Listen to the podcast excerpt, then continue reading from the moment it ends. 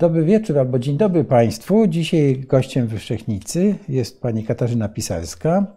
Pani Katarzyna Pisarska jest y, profesorem w Szkole Głównej Handlowej, skrót SGH. Jest też osobą niezwykle aktywną, jeśli chodzi o różne inicjatywy. Po prostu no to portfolio przytłacza. Jest y, przewodniczącą Rady Fundacji Europejskiej Akademii Dyplomacji w Warszawie, którą pani założyła też, jak rozumiem. 17 e, jest, lat temu. Tak, ale instytucja działa. Tak, jest pani też, e, rozumiem, też inicjatorką Wyszehradzkiej Szkoły Nauk Politycznych, tak, e, która też działa.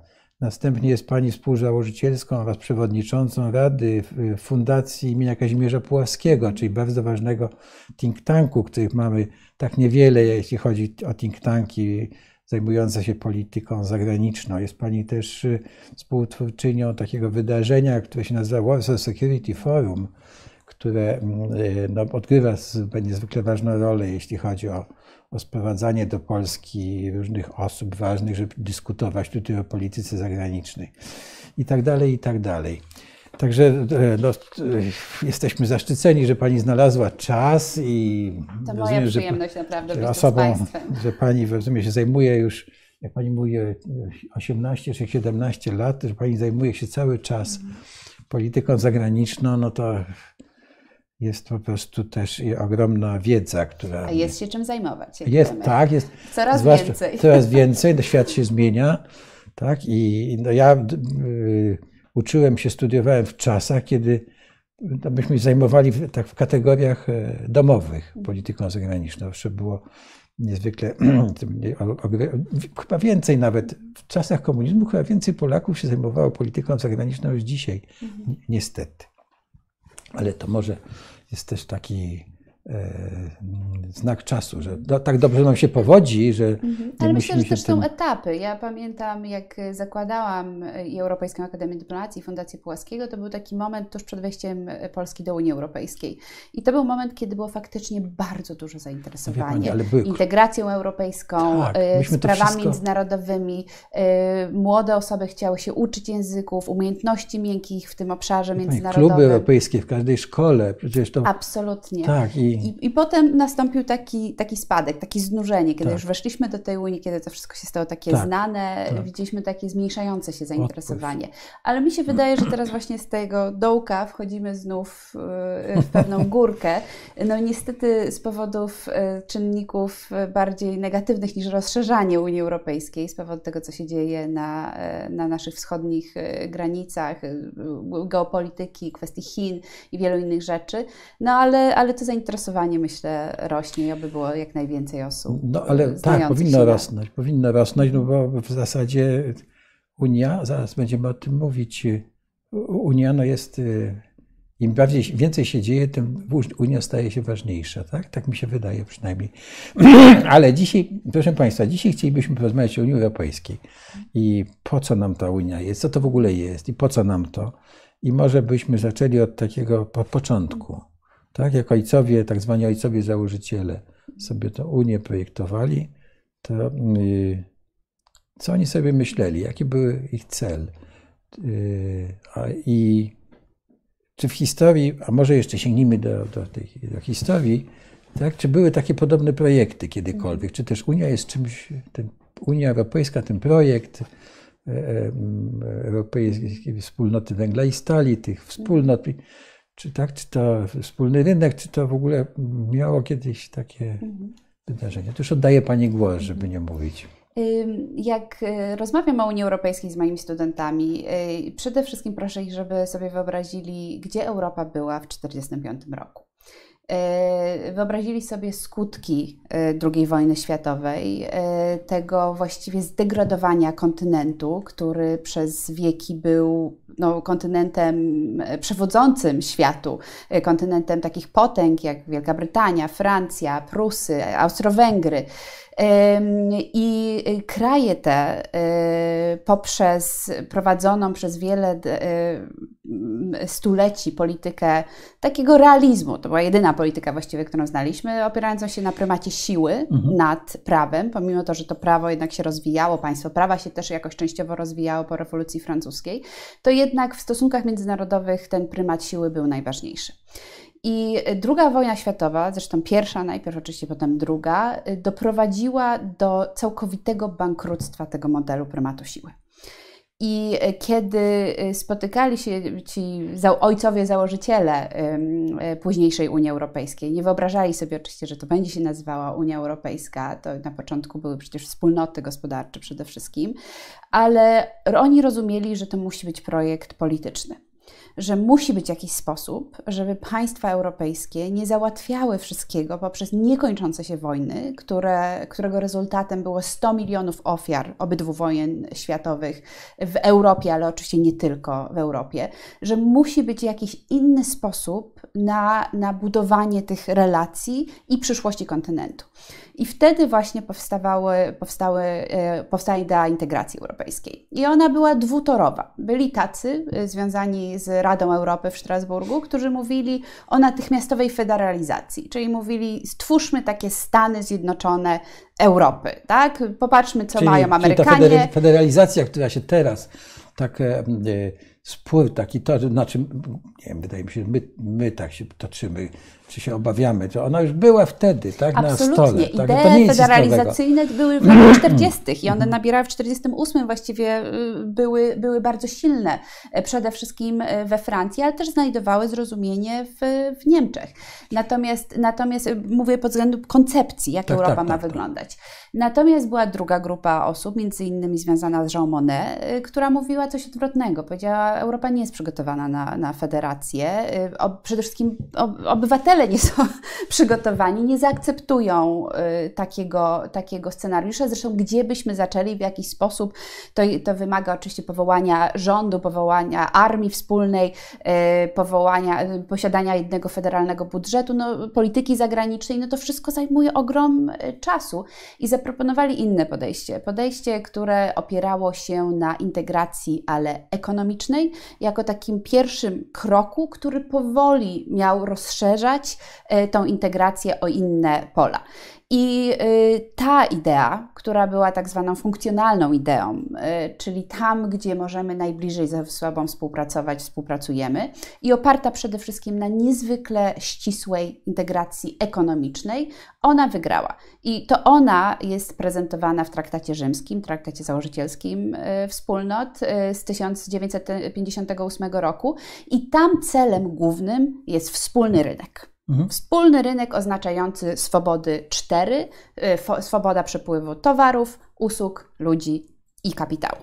Proszę Pani, to przepraszam, że tutaj przerwę, bo yy, u podstawy Unii Europejskiej leży ta Europejska Wspólnota Węgla i Stali. Tak? I yy, jak się tą wspólnotę tworzono, to chciałbym, czy dobrze rozumuję, że yy, to było w pewnym sensie poddanie pod kontrolę, tak? Do tego, co się, e, e, pod wspólną kontrolę mhm. tego, co się tam wytwarza, tak? bo to były kluczowe tak. przemysły do zbrojenia. Czyli, inaczej mówiąc, u podstaw Unii no, leży taka wzajemna e, kontrola tego, co robimy. Tak? To jest jedna. Jedna, jedna moja uwaga i nie wiem, czy słuszna. A, a druga to, a gdzie w takim razie się, kiedy się pojawia ta kwestia, że musimy mieć wspólne czy y, prawo, czy ten, Od samego początku. No właśnie, bo zaraz wyjaśnię dlaczego. Bo przecież ten Trybunał, Trybunał Sprawiedliwości Unii Europejskiej funkcjonuje ponad 60 no lat. Tak, że on się pojawia bardzo wcześnie, że to nie jest nic mhm. nowego i, te, i to mhm. prawo było jednym z filarów, więc tak. Przepraszam, że Cieszę, przerywam, ale... Bardzo dobrze, że Pan podnosi kwestię traktatu, który predatował y, y, traktat rzymski, czyli y, wspólnota węgla i stali, ponieważ ten traktat już, który był podpisany 6 lat wcześniej, on już pokazywał, że cele polityczne Unii Europejskiej późniejszej są, to znaczy cele Unii Europejskiej są polityczne, że gospodarka jest tylko drogą do tego politycznego celu integracji mhm. kontynentu. I ten pierwszy traktat mówił o tym, że no chcielibyśmy kontrolować te sześć państw założycielskich wówczas wzajemnie, ile produkujemy węgla i stali. No dlaczego węgla i stali akurat? Bo wiadomo, że węgiel w tym czasie zwłaszcza i stal to były dwa produkty niezbędne do przeprowadzenia wysiłku wysiłku wojennego. Czyli jeżeli widzimy, że jakiś kraj nagle zaczyna zużywać dużo więcej węgla niż potrzebne jest na produkcję, na, na, na, na takie zużycie, zużycie cywilne, cywilne tak, jeżeli widzimy, że zużywa również dużo więcej stali, no to wiemy, że coś się dzieje, tak? Y, I y, musimy potrafić to jakoś zahamować. I to właśnie wtedy, w tym pierwszym traktacie, powstała tak zwana instytucja ponadnarodowa, późniejsza Komisja Europejska, która została powołana, żeby y, ponadnarodowo monitorować produkcję węgla i stali. I to jest pierwsza instytucja, która otrzymała bardzo konkretne narzędzia, e, aby być w stanie kontrolować państwa członkowskie, nie będąc jednocześnie jednym z państw członkowskich, tak? Czyli po prostu pierwsza e, organizacja ponadnarodowa. Potem w traktacie rzymskim natomiast, kiedy zaczęliśmy e, tworzyć, te, przechodzić przez te, te wszystkie procesy integracji ekonomicznej, a przypomnę słuchaczom, że to są, jest pięć takich procesów, to znaczy pięć takich etapów tej integracji, czyli, czyli strefa wolnego handlu, Unia celna, wspólny rynek, Unia gospodarcza walatowa, no i na koniec Unia polityczna, czyli ta mhm. federacja, mhm. tak? My jesteśmy na czwartym etapie integracji obecnie, mhm. ale w, w 58 byliśmy na pierwszym etapie.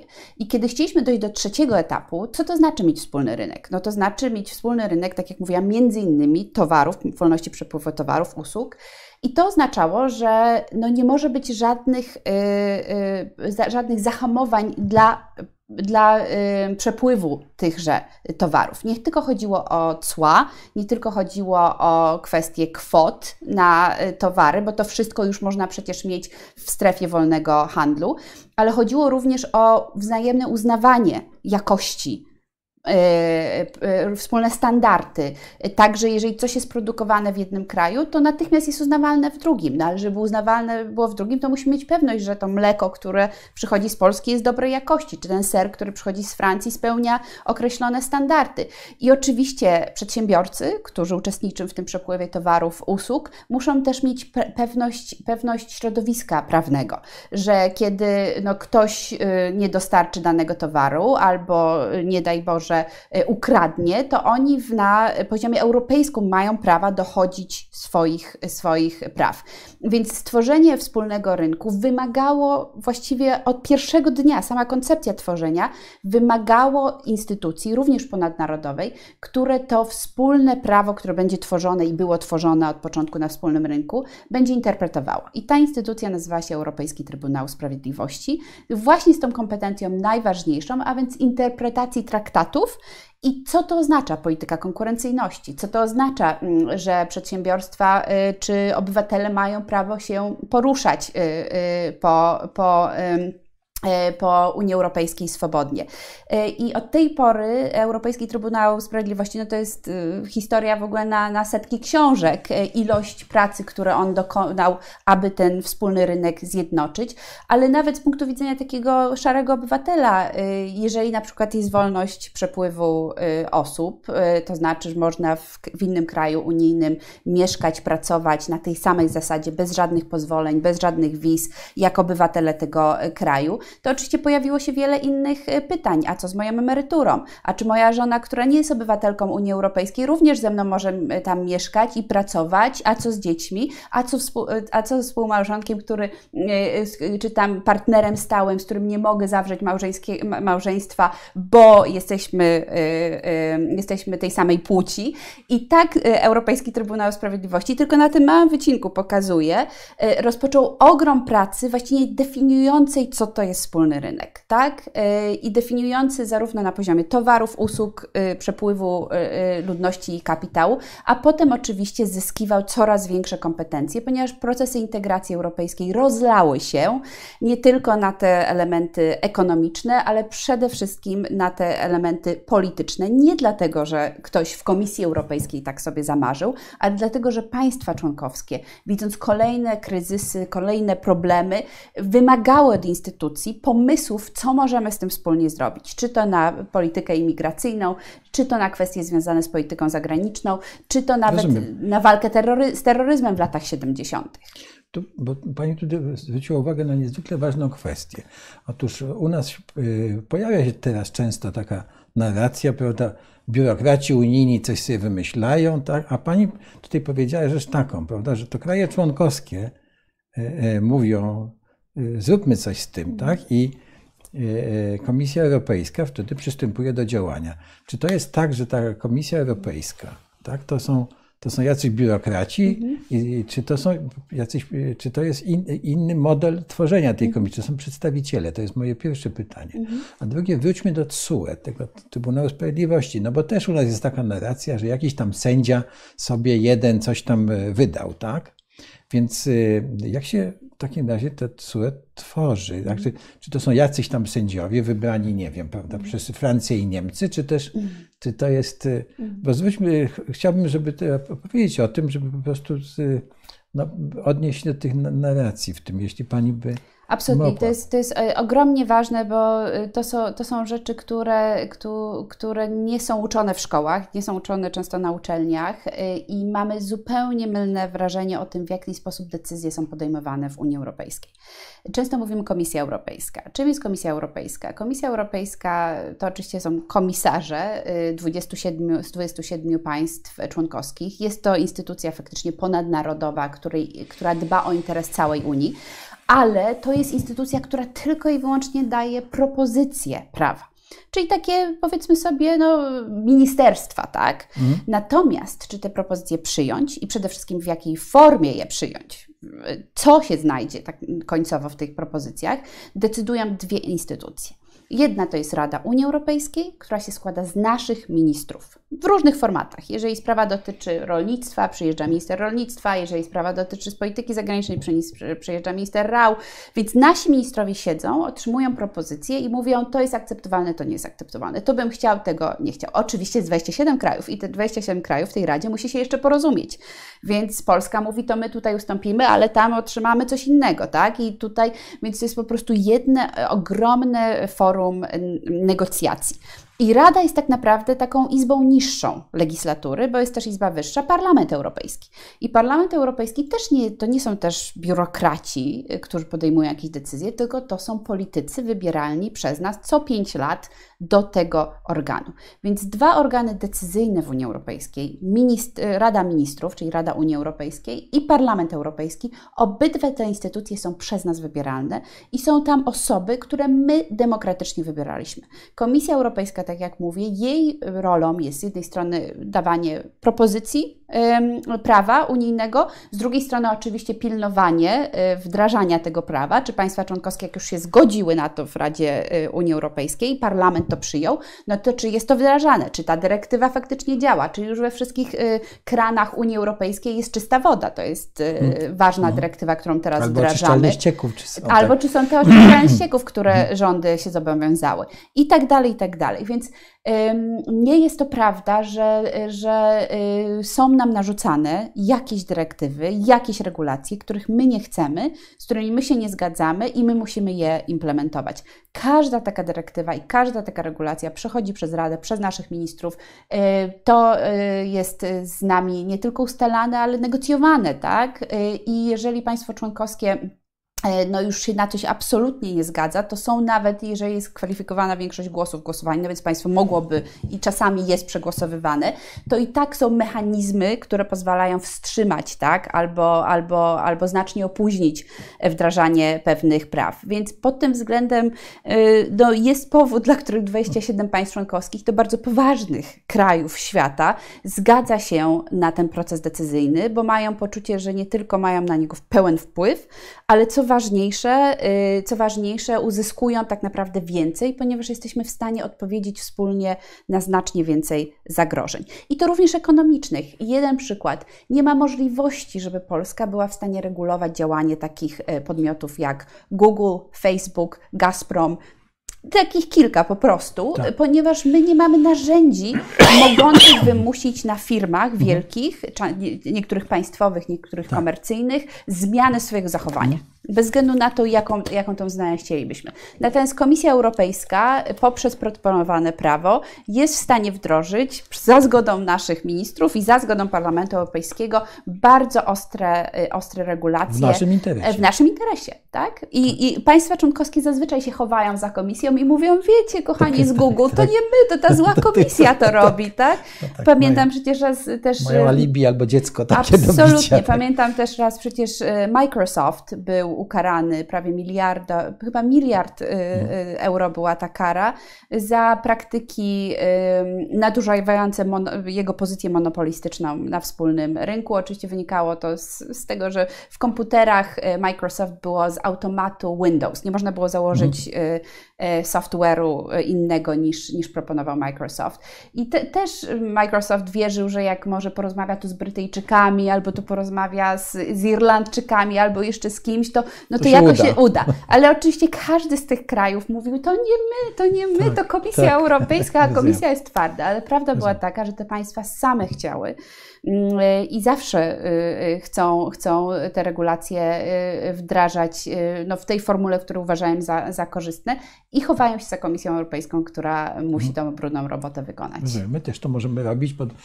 I to robimy. I to robimy. Zaraz, zaraz wrócimy do tego jeszcze wątku, jak Komisja przerwaliśmy, żeby mhm. powiedzieć o tej o tym Komisji Europejskiej, czy tam rządzą urzędnicy, mhm. czy nie, i CUE to już powiedzieliśmy, więc wrócimy jeszcze do tej narracji, jak ta Unia powstawała, ale to za chwilę. To wróćmy do tej narracji, bo mhm. skończyliśmy tak, na. Tak. Skończy, skończyliśmy na, na traktacie rzymskim, który tak, powiedział, chcielibyśmy tak. wspólny rynek, czyli chcielibyśmy no, mieć taki rynek jak Amerykanie w sumie, że to wszystko tak. jedno, czy się mieszka w Ohio, czy w Colorado, ma się de facto te same prawa, można sobie podróżować, pracować gdzie się chce yy, i oczywiście jest absolutnie wolna, wolna, wolny przepływ yy, towarów i usług. Są wyjątki, również w Stanach, yy, tak, jak, tak jak w Europie nie można bez kontroli y, handlować bronią y, i y, również rynek farmaceutyczny jest dosyć obostrzony. Tak samo w Stanach Zjednoczonych nie można przewozić broni ze stanu do Stanów bez pozwolenia,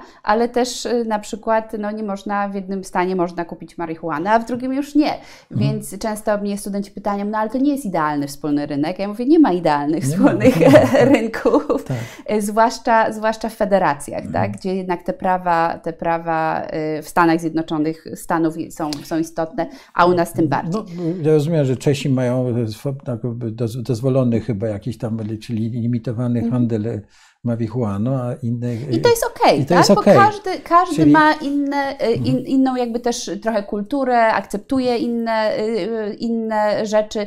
Podobnie jest obszar, są obszary związane z prawem rodzinnym, cywilnym, które absolutnie podlegają tylko państwom członkowskim, są kwestia aborcji.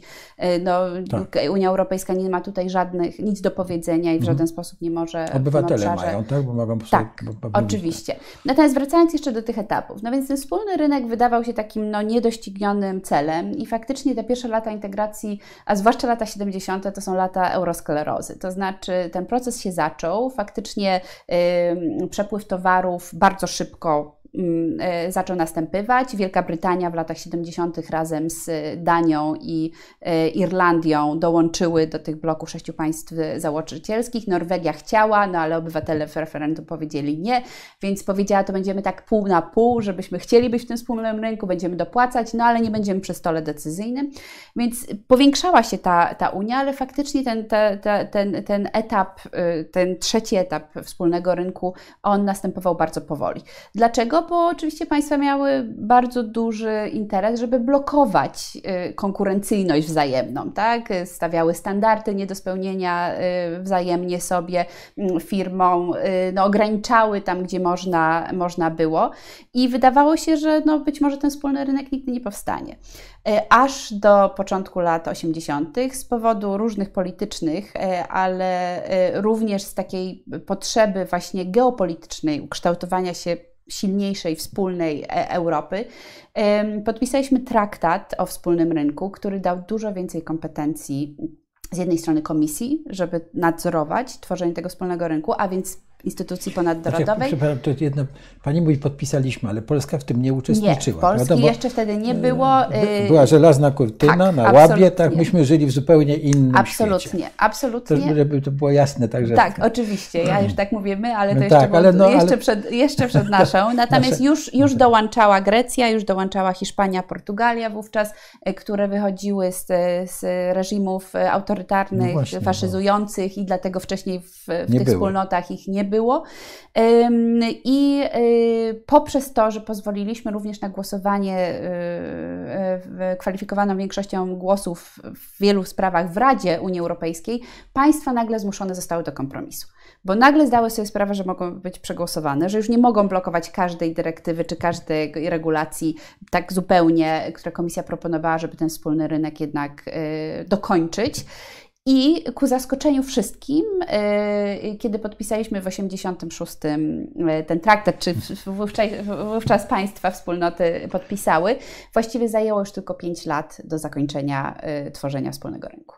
Czyli to, co nam się nie tylko, udawało przez 30 5... lat, tak. a ponieważ no, trzeba pamiętać, że 30 lat mhm. staraliśmy się i dopiero zmiany instytucjonalne i też podejście do tego, co komisja może, czego nie może i w jaki sposób państwa członkowskie głosują i decydują, Daliśmy też większe prawa Parlamentowi Europejskiemu, ten proces przyspieszył. No i znajdujemy się w latach 90. W latach 90., które są z jednej strony z naszego punktu widzenia no, niezwykłe, bo, bo kończy się okres komunizmu, upadek Związku e, tak, Radzieckiego. Jesteśmy, tak powiem, w... no, nie, niewiarygodne wydarzenia no, przez się chwilę dzieją. w niebycie w ogóle tak, jesteśmy. Tak. tak, jest zjednoczenie Niemiec. No, no to wszystko y, tworzy taki bardzo unikalny moment w Europie, kiedy mamy poczucie, że Europa się jednoczy rzeczy, ale równolegle, i to jest równoległy naprawdę proces, y, państwa, które należą do wspólnoty europejskiej mówią, no dobrze, no to już jest, mamy wspólny rynek, czyli Unię celną, y, y, strefę wolnego handlu, Unię celną, wspólny rynek, no i co dalej?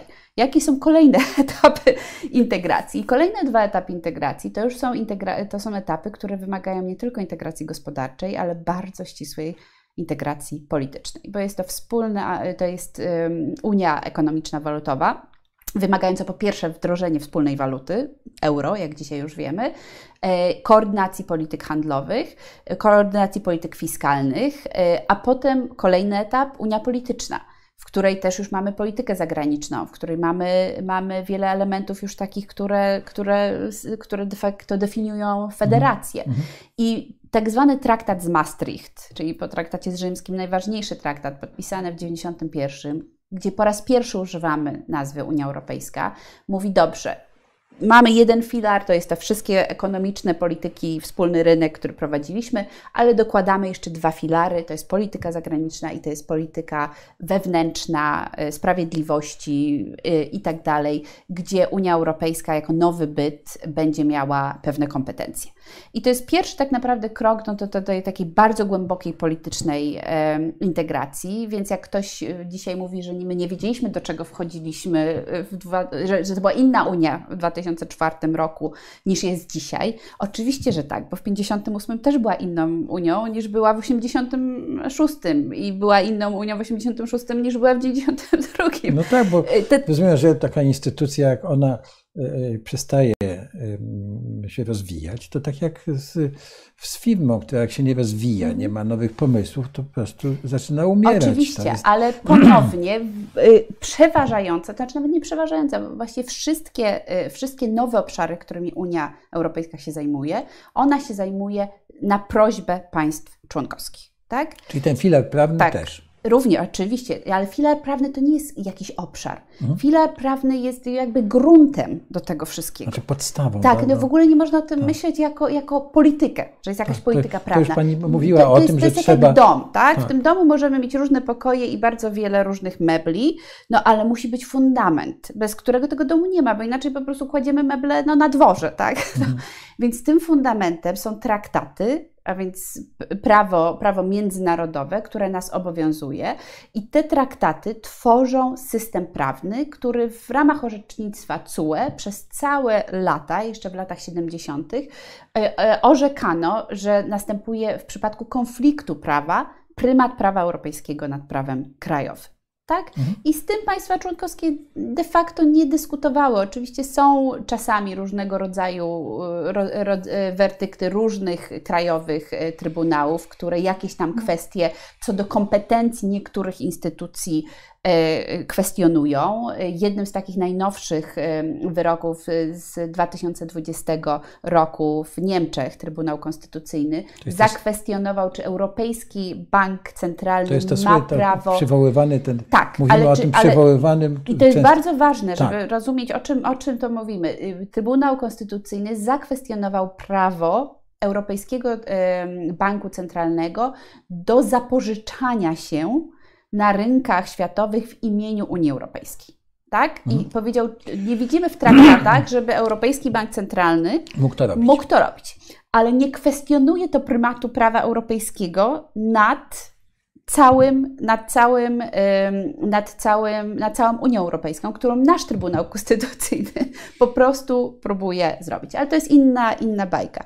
Więc wracając już do tego traktatu z Maastricht, on był rewolucyjny, ponieważ no, wprowadzał e, kompetencje E, które, które dotychczas Unia nie posiadała w takich obszarach bardzo politycznych. Oczywiście wprowadzał po raz pierwszy pomysł y, y, y, wspólnej waluty, kryteriów konwergencji, które musimy, które musimy wypełniać, żeby być częścią euro, strefy euro, której Polska jeszcze nie jest i, i tak dalej, i tak dalej. I to oczywiście przyspieszyło niewiarygodnie e, ten proces integracji europejskiej. Potem te zmiany traktatów mieliśmy dosyć często, właściwie do traktatów z Lizbony co, co, co kilka lat było coś zmieniane, zwłaszcza, że Unia się przygotowywała na wielkie rozszerzenie.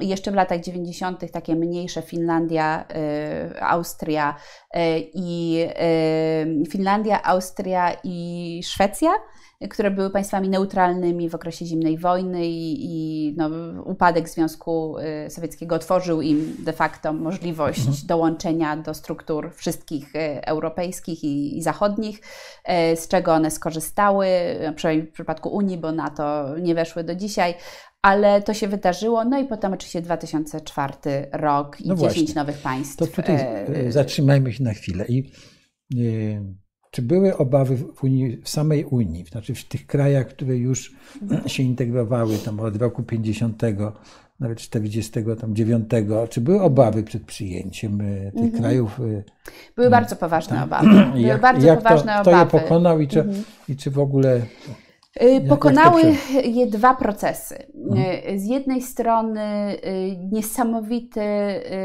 taki, taki, taka, taka siła i chęć przyłączenia się do Unii ze strony państw Europy Środkowo-Wschodniej. U nas to nie tylko w Polsce, ale i w, na Węgrzech, Słowacji, w Czechach, w krajach bałtyckich. No, to było po prostu cel którym podporządkowane były y, wszystkie rządy, bez względu na to, kto, kto, kto w tych krajach dochodził do, do władzy. Y, to był cel y, realizowany bardzo konsekwentnie. Oczywiście z koniecznością dokonywania niesamowicie bolesnych reform, o tym my pamiętamy, bardzo tak. dobrze, z ogromnym poświęceniem społecznym mhm. w tych latach, bo tak jak na przykład Rosja poddała reformy bardzo szybko, reformy Gajdara trwały może 8 miesięcy. No my jednak y, ten okres ciężkich reform przechodziliśmy 4-5 lat, ale potem i tak jeszcze właściwie do, do mm, y, zarządów Buzka i później wiele tych wielkich reform było dokonywanych, które były niezbędne, y, żebyśmy nie tylko oczywiście dołączyli do Unii, ale przede wszystkim stali się pełnowartościową, funkcjonującą demokracją z niezależnymi instytucjami, z państwem prawa i tak dalej. No bo tak tylko mogliśmy tam istnieć. Więc, więc ten wysiłek, no po prostu było trudno go zignorować, tak? E, a druga rzecz e, to był jednak taki proces e, ogromnego optymizmu na świecie pod przywództwem Stanów Zjednoczonych, które mówiły, no liberalna demokracja wygrała. pamiętam, tak. Jeżeli ona koniec, wygrała i te państwa historii, stają tak, się, tak, oczywiście tak, Francis Fukuyama ogłaszający koniec historii, jeżeli one faktycznie chcą, jeżeli faktycznie dokonują reform, to, to, to należy je przyjąć do struktur zachodnich. E, I najpierw to było to, to ważne rozszerzenie jednak NATO w 1999 roku o trzy kraje, Węgry, Czechy i Polskę, no a potem Unii Europejskiej, no proces dużo bardziej skomplikowany, wymagający ogromnego dostosowania całego polskiego prawodawstwa do acquis communautaire, czyli tego prawa wspólnotowego. I wielu z nas było zaangażowanych w tym okresie, to pamiętamy ten wielki wysiłek, który był wówczas zrobiony. Więc to tak jak Amerykanie mówią, push and pull factors, tak? Było, było zarówno e, popychanie tego procesu, ale też przyciąganie i, i dlatego była zgoda na to, na to rozszerzenie. E, sceptycznych było wiele krajów, zwłaszcza, mhm. że, to, że to było po raz pierwszy rozszerzenie od państwa które miały tak wielką dysproporcję y, gospodarczą i, y, i po prostu pod względem standardów życia, tak?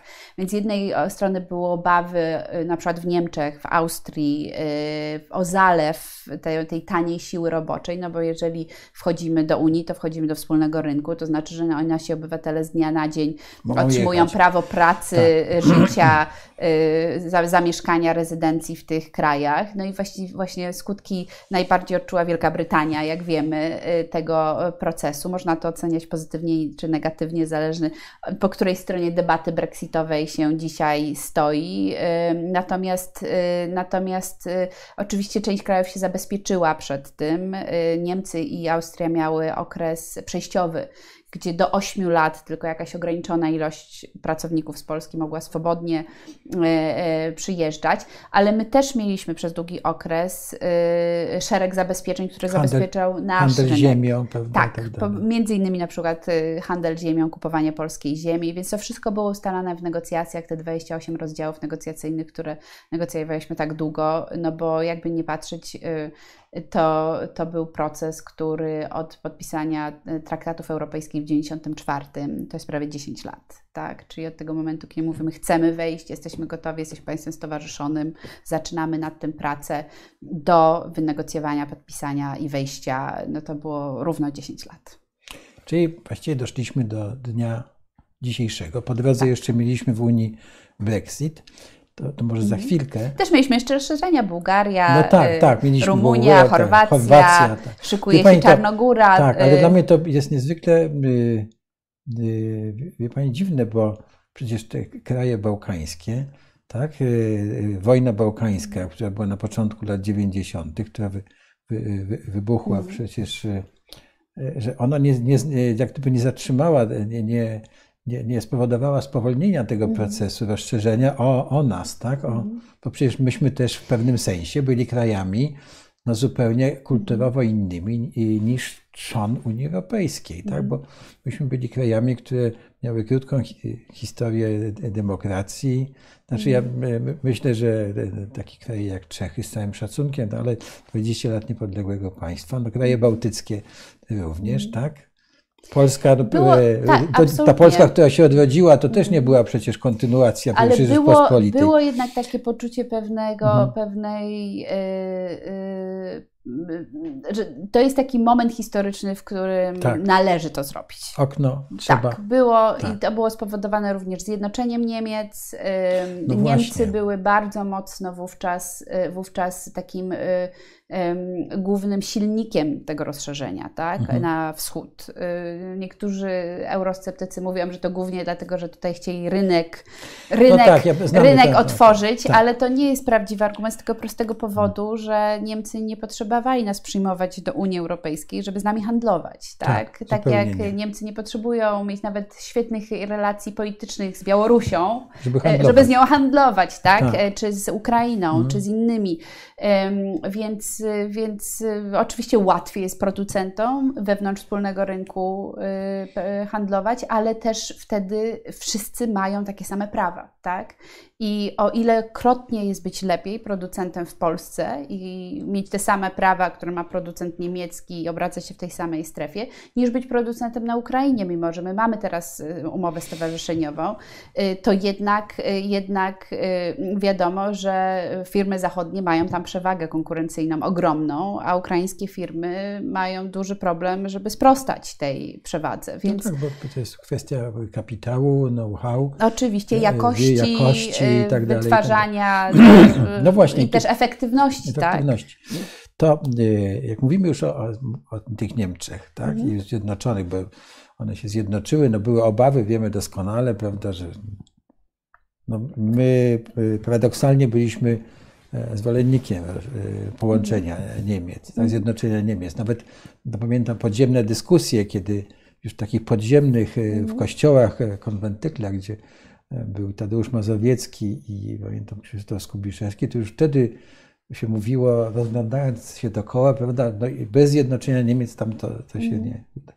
Więc my byliśmy zwolennikiem, ale no to porozmawiajmy troszkę o tej o tych Niemczech i tej propozycji. Czy rzeczywiście jest tak, że według Pani, czy, że one tak dominują, czy, mm. czy w Unii Europejskiej, jeśli chodzi o politykę, o te kwestie wpływania na komisję, to już trochę mówiliśmy o tym, ale mm. też no, o tej, jaki mamy problem z tym krajem i jak możemy temu przeciwdziałać. O to, tak żeby nawiązać do tych współczesnych narracji, że tak powiem. Tak, to ja przypomnę, y, przypomnę y, niezwiązaną z Unią Europejską, ale z NATO powiedzeniem, że celem NATO było to keep tak. Americans in, Russians out and Germans down. co, co oznaczało generalnie, że jak Amerykanie tworzyli NATO, to tworzyli je z myślą nie tylko żeby, Europejczyków, żeby, żeby móc być w stanie być sami w, w Europie, mieć pod kontrolą Niemcy i utrzymać Rosjan mhm. daleko.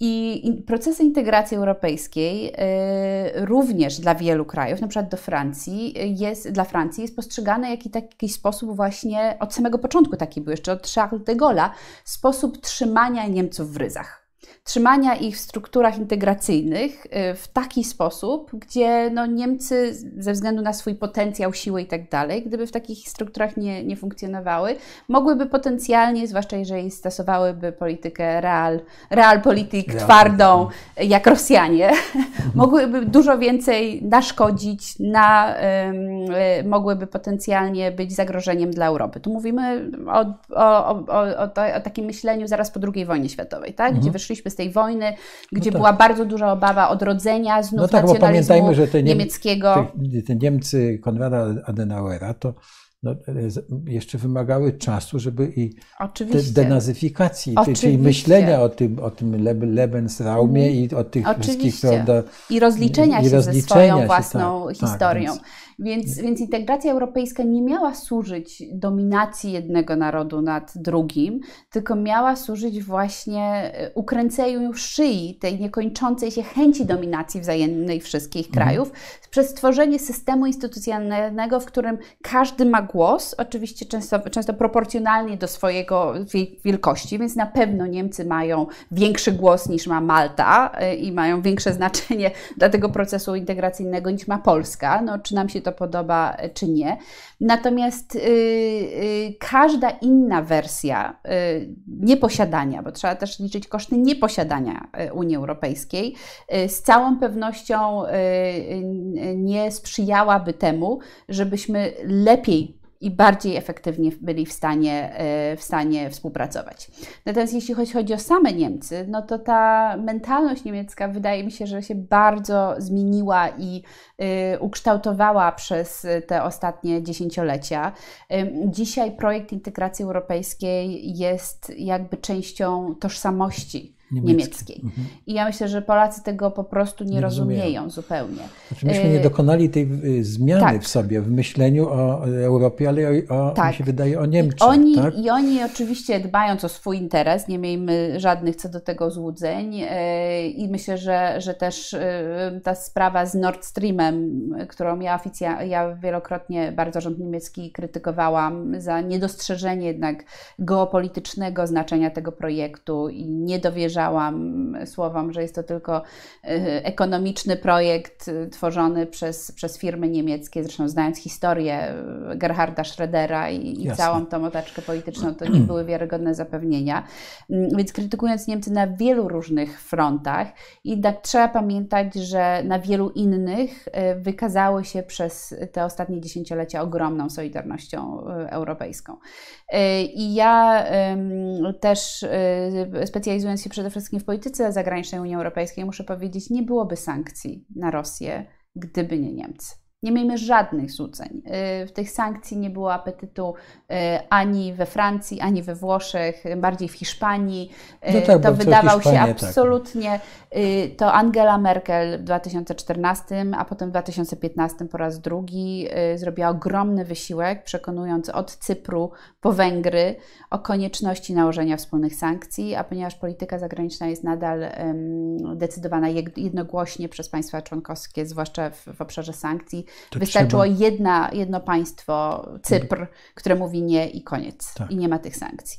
E, więc... To było e, dziwne, bo przecież na Cyprze mamy masę tak, biznesmenów rosyjskich, którzy w zasadzie... No ale to właśnie dlatego, dlatego Cypr nie za bardzo chciał tych sankcji, bo, bo tak. uderzał to też w ich model biznesowy, zwłaszcza w sektor bankowy e, cypryjski, który zresztą później również w 2011-2012 roku przeżył pewien szok po kryzysie, kiedy Komisja Europejska kazała zlikwidować konta, y, które nie przynależały do nikogo. To znaczy dano. dano... To były konta do prania pieniędzy. Jak tak, rozumiem. oczywiście, że to były konta do prania pieniędzy i to były konta do prania rosyjskich pieniędzy, ale ponieważ Cypr y, zaraz po kryzysie, w czasie kryzysu finansowego y, był na skraju bankructwa, to Komisja Europejska zaproponowała, aby zamrozić środki na tych kontach bez bez właścicieli, chyba że ci właściciele się ujawnią w najbliższych dwóch, trzech miesiącach, a jeżeli nie, też żeby zabro, za, zamrozić i zabezpieczyć jakby płynność finansową Cyprowi na jakiś czas, no oczywiście nie mhm. na stałe.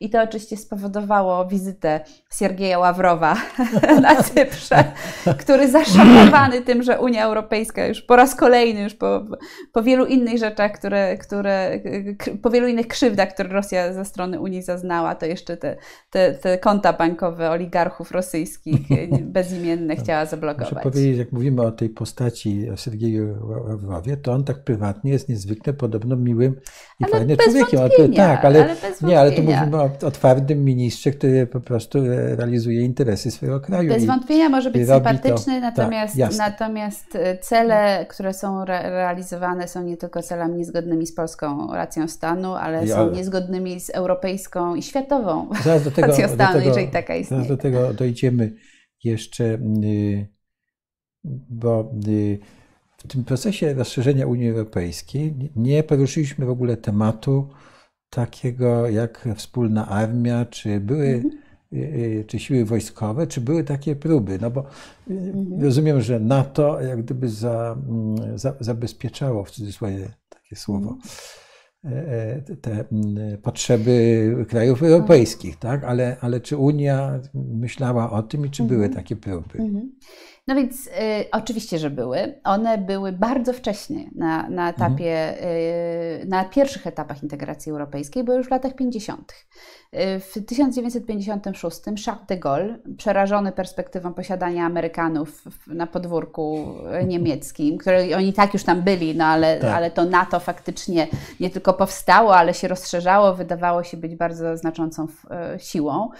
Y, sam będąc absolutnie niechętny i sceptyczny wobec członkostwa w, w, w NATO i w wielkim konflikcie z Amerykanami, zasugerował, że powinno się stworzyć obok wspólnoty gospodarczej, która już wówczas e, powstawać miała, wspólnotę obronną e, i zasugerował stworzenie wspólno, wspólnej niemiecko-francuskiej armii.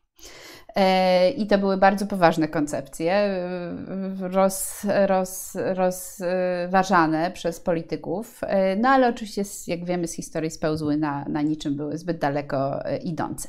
E, I dopiero tak naprawdę mm, traktat z Maastricht e, wrócił do mhm. tak zwanej polity, wspólnej polityki bezpieczeństwa i obronności, która jest polityką koordynującą pewne działania E, zewnętrzne w tym obszarze obronności Unii Europejskiej, ale dzisiaj e, bardzo jasno większość, jeśli nie wszystkie kraje Unii i NATO mówią, e, NATO jest tutaj kluczowe dla zapewnienia nam obronności i bezpieczeństwa. Unia Europejska jest kluczowa jako instytucja pomocnicza, zwłaszcza w obszarze sankcji ekonomicznych, zwłaszcza w obszarze na przykład energetyki czy w, w handlu, tam gdzie NATO nie ma żadnych kompetencji one nie są konkurencyjne, a są idealnie ze sobą sprężone. I od 2014 roku, czyli od e, szczytu NATO w Warszawie tutaj, mamy podpisaną umowę e, Unia Europejska-NATO o bardzo bliskiej współpracy w obszarze obronności. Ona polega i Unia Europejska rozszerzyła swoje kompetencje tutaj, na przykład w kwestiach w, w kwestiach e, no, objęcia właśnie te, tego obszaru obronności przez wspólny rynek, e, zachęcania państw członkowskich, żeby tworzyły kon, konsorcja, gdzie budują wspólnie na przykład jakieś projekty, czy tworzą projekty wojskowe, militarne, żeby wzmocnić przemysł obronnościowy europejski jako całość. Europejski, tak. tak a nie tylko mhm. jako poszczególny włoski, francuski, niemiecki. Mhm. I zresztą Europa zdaje sobie sprawę, że nie jest w stanie konkurować ze Stanami Stanami Zjednoczonymi, z Chinami, z Rosją, jeżeli nie będzie e, miała wspólnego przemysłu obronnego w przyszłości, e, albo przynajmniej próbowała stworzyć jakieś zręby, tak jak Airbus jest takim przykładem tak, takiego, takiej próby złączenia sił mhm. wielu, wielu państw e, przy technologiach, no nie tylko wojskowych, ale, ale, ale również. To mm, jeszcze chciałbym zapytać o politykę zagraniczną Unii. No, jest to słynne takie powiedzenie, które się przypisuje Kissingerowi, że co to Europa, no nie ma do kogo zatelefonować, gdzie jest ten jeden telefon. Tak? On się tego wyparł, zresztą to chyba nie on powiedział, ale to nie, nieważne. W każdym razie, e, no, czy rzeczywiście tak, e, e, chyba tak rzeczywiście jest, tak? No bo jeżeli na przykład Stany Zjednoczone teraz chcą zwołać jakąś naradę tak? wobec zagrożenia wojną e, czy inwazją e, Rosji na Ukrainę, no to, to, to jak, jak, sobie, jak sobie w, w obecnej chwili radzą z tym przy, przywódcy? Europejscy. Europejscy, ale ci też, jak rozumiem, amerykańscy. A potem chciałbym, żebyśmy porozmawiali chwilkę o tym, o postrzeganiu Unii Europejskiej przez no, główne kraje, takie jakimi są no, ciągle imperialna, jednak w myśleniu Rosja, czy E, państwo, cywilizacja Chiny, prawda, czy, mhm. czy nawet jak widzą Stany Zjednoczone, bo to jest też e, ciekawe oczywiście. Dobrze, ale to zacznijmy od, e, od tej polityki zagranicznej. Bo, no, niby jest ktoś taki jak pan Borel obecnie, tak? który niby tak. jest ministrem spraw zagranicznych, ale do niego się chyba nie, nie telefonuje, prawda? Tak, i oczywiście polityka zagraniczna pozostaje nadal polityką wielopoziomową w Unii Europejskiej. To znaczy mamy tą politykę, która jest uprawiana przez stolice państw członkowskich. I ona nadal funkcjonuje jakby w, w pewnej, w pewnym, pewnym no bardzo wielu obszarach. E, istnieje ta polityka y, taka powiedzmy tradycyjna, którą Unia y, uprawia, no, czyli polityka, polityka deklaracji, sankcji, współpracy y, dyplomatycznej i tak dalej. Natomiast też istnieje ta polityka związana z handlem, z polityką rozwojową mhm. wobec państw, tu gdzie tak prymat tak naprawdę wiedzie Komisja Europejska, a nie państwa członkowskie. I dlatego polityka zagraniczna Unii Europejskiej jest, jest bardzo trudna do zrozumienia, nawet dla moich mhm. studentów. Ja zawsze na sam koniec zostawiam ten wykład, ponieważ tam łączą się tak naprawdę elementy bardzo wielu działań Unii mhm. Europejskiej, które są działaniami jeszcze, y, które Unia od lat 50. prowadzi, y, z tymi działaniami, które dzisiaj są, są taką, takimi twardymi działaniami właśnie sankcji czy, czy, czy, czy, czy różnego rodzaju politycznej współpracy. I natomiast obserwując politykę zagraniczną Unii przez y, blisko od 15 lat, jak się tym zawodowo zajmuję, naukowo się tym zajmuję, to następuje konwergencja stanowisk państw członkowskich. I to bardzo poważna mhm. konwergencja. Wiele osób przewidywało, że no, na pewno te interesy się rozejdą i one, no nie ma możliwości, żeby i taki Cypr, i taka, i taka Polska y, mówiły jednym głosem w sprawie Rosji, tak? No to absurdalne. Albo żeby kraje tutaj Czechy, czy kraje bałtyckie się interesowały interwencją w Syrii, albo no, to wydawało się absolutnie y, mało realne. A jednak co nastąpiło i znów nie tyle z powodów jakichś wewnętrznych, ale z powodu tego, jak zmieniał się świat, jakie wymagania od, y, od Europy y, świat stawia, my właściwie w większości spraw związanych z polityką zagraniczną mówimy jednym głosem. Dzisiaj. Są obszary, które się dopiero kształtują, na przykład relacje Unii Europejskiej z Chinami. One są bardzo ciekawe do obserwacji, bo to jest nowy front. Mhm. Tak jak my się martwiliśmy, jak będą te relacje z Rosją, to właściwie dzisiaj mm, większość krajów Europy postawiło krzyżyk na Rosji. Tak, to już powiedzmy sobie szczerze, to nie jest tak, że Rosja jest jakimś partnerem. Może jeszcze Francuzi, mają takie złudzenia y, co do, co do Rosji z tych poważniejszych krajów, ale cała reszta, łącznie z Hiszpanami, którzy się już w ogóle czują przez Rosjan zdradzeni y, z powodu Katalonii y, i tego, jak Rosjanie wsparli informacyjnie, no nie, dezinformacyjnie. tak, tak mhm. to, to, to, to, zupełnie zmienił obraz. Natomiast dzisiaj faktycznie przed, przed Unią Europejską stoi bardzo duże pytanie, jaka będzie nasza polityka wobec Chin? Czy podążymy ze Stanami Zjednoczonymi, widząc Chiny jako jako, jako zagrożenie i wejdziemy w tą konfrontację, czy będziemy gdzieś po środku balansować. I te zmiany wielkie geopolityczne powodują, że my coraz bardziej jako Europa widzimy się, y, widzimy się troszkę poza y, obrębem tylko Stanów Zjednoczonych. To znaczy, chcemy współpracować ze Stanami, to jest kluczowy nasz partner również pod względem wartości, ale wiele głosów i wiele państw w Unii Europejskiej mówi, Europa powinna mieć swój własny y, głos, tak? powinna mieć swoją własną, własną politykę i to się dokonuje w takiej czy innej, w takiej czy innej y, formie, ale to jest faktycznie rzeczywistość. Mhm Przerwijmy na chwilkę, dobrze, mhm. bo są pytania od. E, e, panie Krzysztofie, czy mogę prosić o. Po pierwsze, to jest góra, tak? To jest. E, spróbujmy zobaczyć, czy tutaj jest. No, są różne komentarze o spadających spodniach. Niemcy zbudowali Mittel Europę. E, e, właśnie o to chodzi, że nie zbudowali moim zdaniem tej Mittel Europy, ale czy ma, mamy, bo to jest też mhm. taka... Tutaj widzę taka, są pytania właśnie dotyczące perspektywy wykluczenia Polski z tak, Unii w sytuacji tak. ciągłego tak. ignorowania przez rząd w Warszawie prawa unijnego.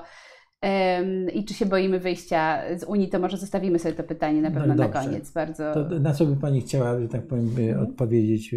Znaczy, może, może zróbmy tak, skończmy, bo tutaj jest jeszcze jedno pytanie, które myślę dotyczy tego, o czym mówiliśmy. Jakie państwa obecnie kandydują do Unii hmm. Europejskiej, na jakim są etapie? To jest hmm. istotne, żeby pokazać, że ten proces cały czas y, E, cały czas e, się rozszerza, a potem możemy wrócić, wrócić do kwestii może bardziej skoncentrowanych na, na mhm. Polskę. Mhm. Więc e, kończąc tę kwestię rozszerzenia, celem Unii Europejskiej dzisiaj jest pełna integracja Bałkan, Bałkanów Zachodnich i włączenie ich w, do Unii Europejskiej. Ten proces jest teraz bardzo zaawansowany z, z dwoma krajami, to znaczy dosyć zaawansowany, mhm. z Czarnogórą e, i postępy są robione z północną Macedonią. Jest na tej liście oczywiście Bośnia i Hercegowina, ale e, to bardzo powoli, powoli ten proces postępuje. I państwami, państwami kandydatami pozostają e, Turcja, od lat 60. To jest jakby inny temat. Ten proces został całkowicie zahamowany. W 2008 roku rozpoczęliśmy, rozpoczęliśmy rozmowy negocjacyjne, otworzyliśmy szereg rozdziałów tych rozmów i one z powodów politycznych i pogarszania się sytuacji, między innymi praw człowieka Turcji, został kompletnie wstrzymany w ostatnich mhm. 5-7 latach. Natomiast, natomiast oczywiście wielkim pytaniem pozostaje Serbia która jest e, państwem e, kandydatem, ale no nie następują na razie żadne poważne ruchy w celu otwarcia negocjacji, e, znaczy rozwinięcia tych negocjacji, również ze względu na pogarszającą się sytuację demokratyczną w tym kraju, choć oczywiście Unia Europejska bardzo by chciała rozszerzać. Natomiast dla nas pytanie jest, czy jesteśmy w stanie przekonać Unię Europejską co do dalszych rozszerzeń, ale no na wschód. O Ukrainę, mhm. o oczywiście Gruzję, która chciałaby być państwem członkowskim, no, ale, czy, czy jest bardzo ogóle, odległym. Czy my w ogóle będziemy kiedykolwiek, czy my w ogóle kiedykolwiek będziemy w stanie kogokolwiek w Unii przekonać w ogóle, bo przecież. Ja bym, ja bym nie zapominała o tym, że Polska była y, i nadal pozostaje y, krajem, który no, przez wiele lat był ogromnym adwokatem integracji, może nie takiej najściślejszej, to mhm. znaczy rozszerzenia, ale również E, integracji europejskiej o Ukrainę, o Mołdawię, e, o Gruzję e, i po prostu państwa, które wyrażają chęć i wystarczającą determinację, aby do Unii wstąpić. I o dziwo, y, po pierwsze pomarańczowa rewolucja, y, ale potem Euromajdan y, i aneksja Krymu, wojna w Donbasie, no sprawiła, że Unia Europejska no, ma Ukrainę na swojej agendzie na co dzień, że to już nie jest tak, jak ja mhm. pamiętam na początku lat 2000, kiedy wchodziliśmy, kiedy Polska musiała tłumaczyć, gdzie ta Ukraina jest, co to jest za kraj, że Ukraina to nie jest Rosja. Ja pamiętam, miałam takie rozmowy z urzędnikami unijnymi tak. jeszcze w 2005-2006 znaczy tak, roku. Ja więc był zupełny brak zainteresowania. I my wsławiliśmy się z tym, że razem ze Szwedami zaproponowaliśmy Partnerstwo Wschodnie, mhm. które wzmocniło już istniejącą europejską politykę sąsiedztwa y, o ten filar właśnie y, wschodni. Y, on zaproponował, i to jest bardzo ważne, Ukrainie docelowo możliwość bycia częścią wspólnego rynku.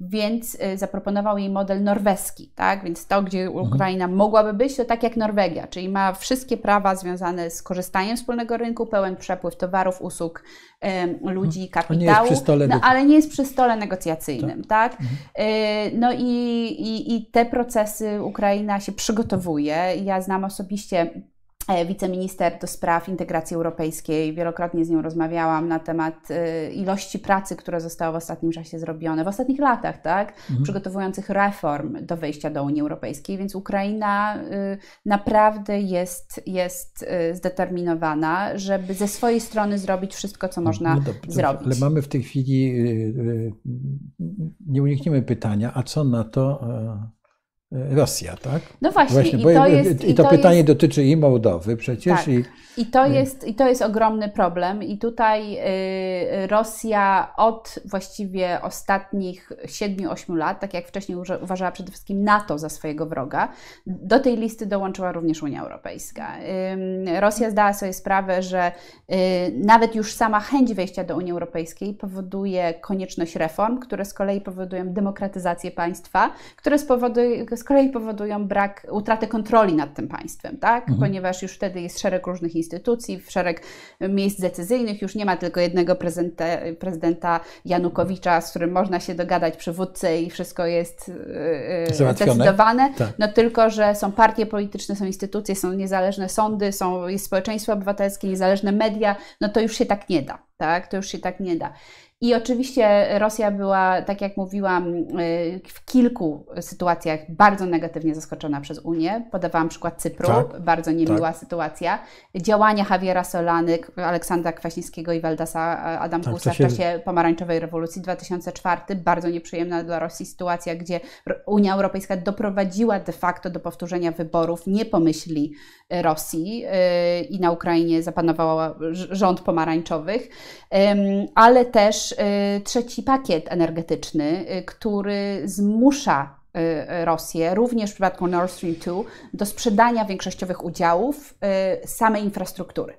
Więc ten pakiet energetyczny nie pozwala, on demonopolizuje własność przesyłową e, energii i wszystkie teraz nowe, w tym Nord Stream, Nord Stream 2, e, Nord Stream 2, wszystkie nowe projekty infrastrukturalne, one muszą należeć, przynajmniej pakiet większościowy musi należeć do europejskich mhm. firm, a nie może należeć do, do firmy, która przesyła energię.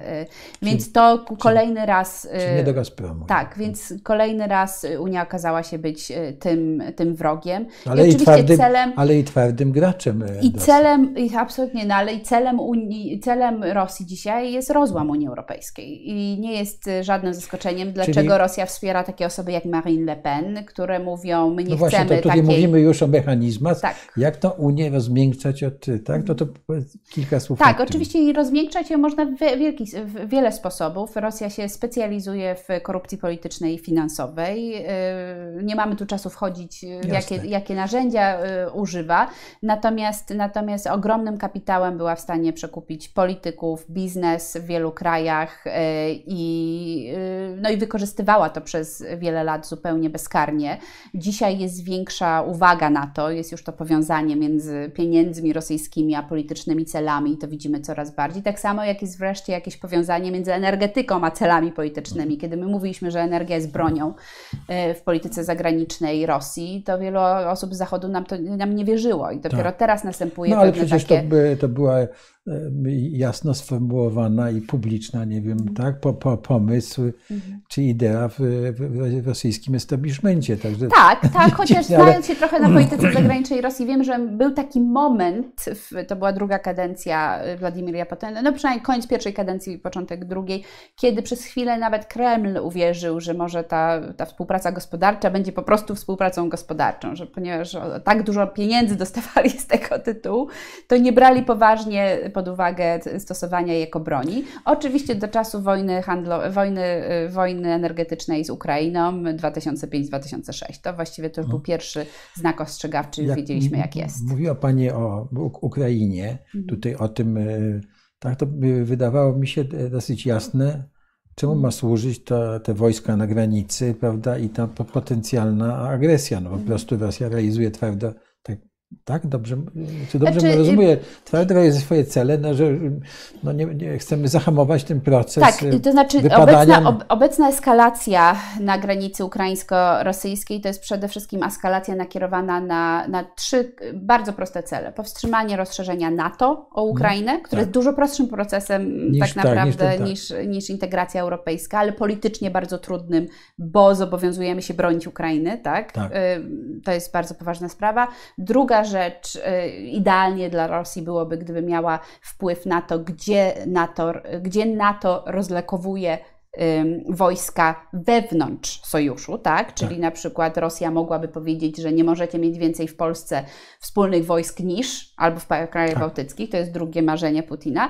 I trzecie marzeniem jest zupełnie nowa architektura bezpieczeństwa y, mhm. w Europie, nie opierająca się na mówią NATO. Otwarcie mówią otwarcie. Chcemy to, nowego... Tak, absolutnie. No tak, Trzy tak, cele i ta eskalacja ma to mhm. do czynienia. Unia jest tylko tutaj jakby takim no, no drugorzędnym, drugorzędnym tak. aktorem, ale, ale oczywiście ważnym, tak. powiązanym i Rosja zdaje sobie z tego sprawę, tym bardziej, że większość krajów Unii Europejskiej jest też członkami NATO, więc to są no, mhm. dosyć nierozłączne jak procesy. osłabiamy Unię, no to... Czy, to osłabiamy NATO, osłabiamy też Dobrze, Unię. To, no, więc... to jeszcze wróćmy do Chin. Tak, mhm. bo wspomnieliśmy tutaj o tym, że jeśli chodzi o, o politykę Unii wobec Chin, tak, mhm. nie, są rozdźwięki, że nie, nie, niekoniecznie tak jak ze Stanami Zjednoczonymi, tak, ale Jakie są zamiary Chin wobec Unii w takim razie? Bo ten port Pieru, w Grecji, Pierus, tak, to jest, no, należy do Chińczyków, tak? Jedwabny znaczy, przepraszam, pas i szlak, no to kończy się jednak na, na Europie, tak? Mhm. Więc bardzo ważne ja, to jest. Ja, ja bym powiedziała I, tak, bo y, cele, są... cele, Chin również się zmieniają. No y, właśnie. I to trzeba znaczy Chiny się bardzo, muszą zmieniać tak, troszkę y, ostatnio Chiny też. będą, oczywiście i Chiny pod Xi Jinpingiem są już zupełnie innym państwem niż, niż były wcześniej. Tak. tak, te reformy, które zostały dokonane, zresztą bardzo negatywnie wpływające na, na, na potencjalne procesy no, nie mówię demokratyzacyjne, bo to by byłoby źle powiedziane w przypadku Chin, ale jednak pewnej takiej, takiej no przynajmniej demokracji wewnątrz partii komunistycznej, tak, o tak byśmy to mhm. ujęli, no one powstrzymały y, całkowicie i dzisiaj ta władza jest w, jednej, w jednych rękach. I oczywiście Chiny no, w, w, idealnym świecie chciałyby po prostu handlować z Unią Europejską. To jest największy rynek yy, wspólny, to jest ogromny partner handlowy chiński yy, i tutaj, tutaj to jest ważny obszar, ale Chińczycy również myślą pod względem takim strategicznym, inwestycyjnym, jak zaczepić się w tej Europie, a jak uzależnić te relacje Europy z Chinami, żeby ewentualne popieranie Stanów Zjednoczonych było skrajnie utrudnione. Tak, ponieważ mhm. jeżeli mamy ogromne interesy gospodarcze z Chinami, które już i tak mamy, ale jeszcze dodatkowo mamy inwestycje chińskie, no to na pewno jest dużo trudniej y, iść na wojnę, powiedzmy w cudzysłowie, bo przecież nie dosłownie Europejczycy marzą o, o walce z Chinami, ale, ale przynajmniej tak deklaratywnie, tak. Ja y, nie wiem, jak ta sytuacja się rozwinie, ale wiem, że będzie bardziej zależała w tym momencie od, y, od Unii Europejskiej. Mhm. Znaczy, jeżeli Unia Europejska wspólnie zdecydowałaby się, że zachowuje neutralność, to na pewno Chiny dostosują się do tego, ale Unii to bardzo trudno będzie zadeklarować, dlatego że jest też y, blokiem, w którym te kwestie na przykład łamania praw człowieka, jest bardzo wiele ośrodków y, y, mhm. władzy, również takiej nieformalnej, NGO-sów, mediów i innych, czwartej władzy, która sprawia, że, że Unia Europejska nie może tak zupełnie obojętnie przejść nad, nad łamaniem prawa, praw człowieka w Chinach albo łamaniem prawa międzynarodowego przez, przez Chiny. Mhm. Więc, więc y, ja tutaj raczej widzę, że czy tego chcemy, czy nie, będziemy na ścieżce kolizyjnej i koniec końców będzie nam bliżej do Amerykanów y, niż będzie y, do neutralności, bo no nie widzę scenariusza, w którym Europa, gdyby musiała się opowiedzieć, to opowiadałaby się po stronie Chin. Mhm. Tak, to będzie albo neutralna, albo, albo to, to z Amerykanami. To w tym kontekście jeszcze E, czy możemy, zaraz wrócimy tak, do tak, tak. komentarzy, one Aha. są oczywiście ciekawe i przyciągają nas wzrok. Wrócimy, proszę Państwa, zaraz do tego. Już e, długo rozmawiamy, ale jeszcze chwileczkę, bo jest wiele spraw jeszcze, ale nie wszystkie omówimy. Ale mhm. e, czy w tym kontekście Chiny, chciałbym prosić Panią o komentarz tego orędzia Pani von der Leyen, mhm. które miała, bo ona mówiła o pewnych kwestiach, może je, spróbujmy je przypomnieć, żeby wydobyć, bo one niewątpliwie były też w kontekście prawda, no, e, Chiny również, tak? I, no i, to, to i tych orędzie, chipów, których tak, nie mamy. Oczy, i tak. Oczywiście. I to mhm. orędzie było właśnie takim typowym przykładem tych wszystkich, tych wszystkich procesów, które czasami rozdzierają Europejczyków. No bo z mhm. jednej strony y, My nie chcemy y, i jesteśmy ogromnie wyczuleni na, na prawa obywateli, y, w tym również kwestie inwigilacji, wolnego internetu, kwestii y, nawet prawa do bycia zapomnianym, ale tym bardziej nie bycia śledzonym przez, przez, przez własne państwo. I Chiny idą w kierunku, który jakby zaprzecza wszystkim podstawowym wartościom wewnętrznym Unii Europejskiej, tak? Czyli wszystko to, co, o co walczymy dla naszych obywateli, w Chinach następuje odwrotność mhm. tego. Więc y, tu widzimy zupełnie inną mentalność i logikę funkcjonowania, która na pewno utrudnia ewentualne y, porozumienie.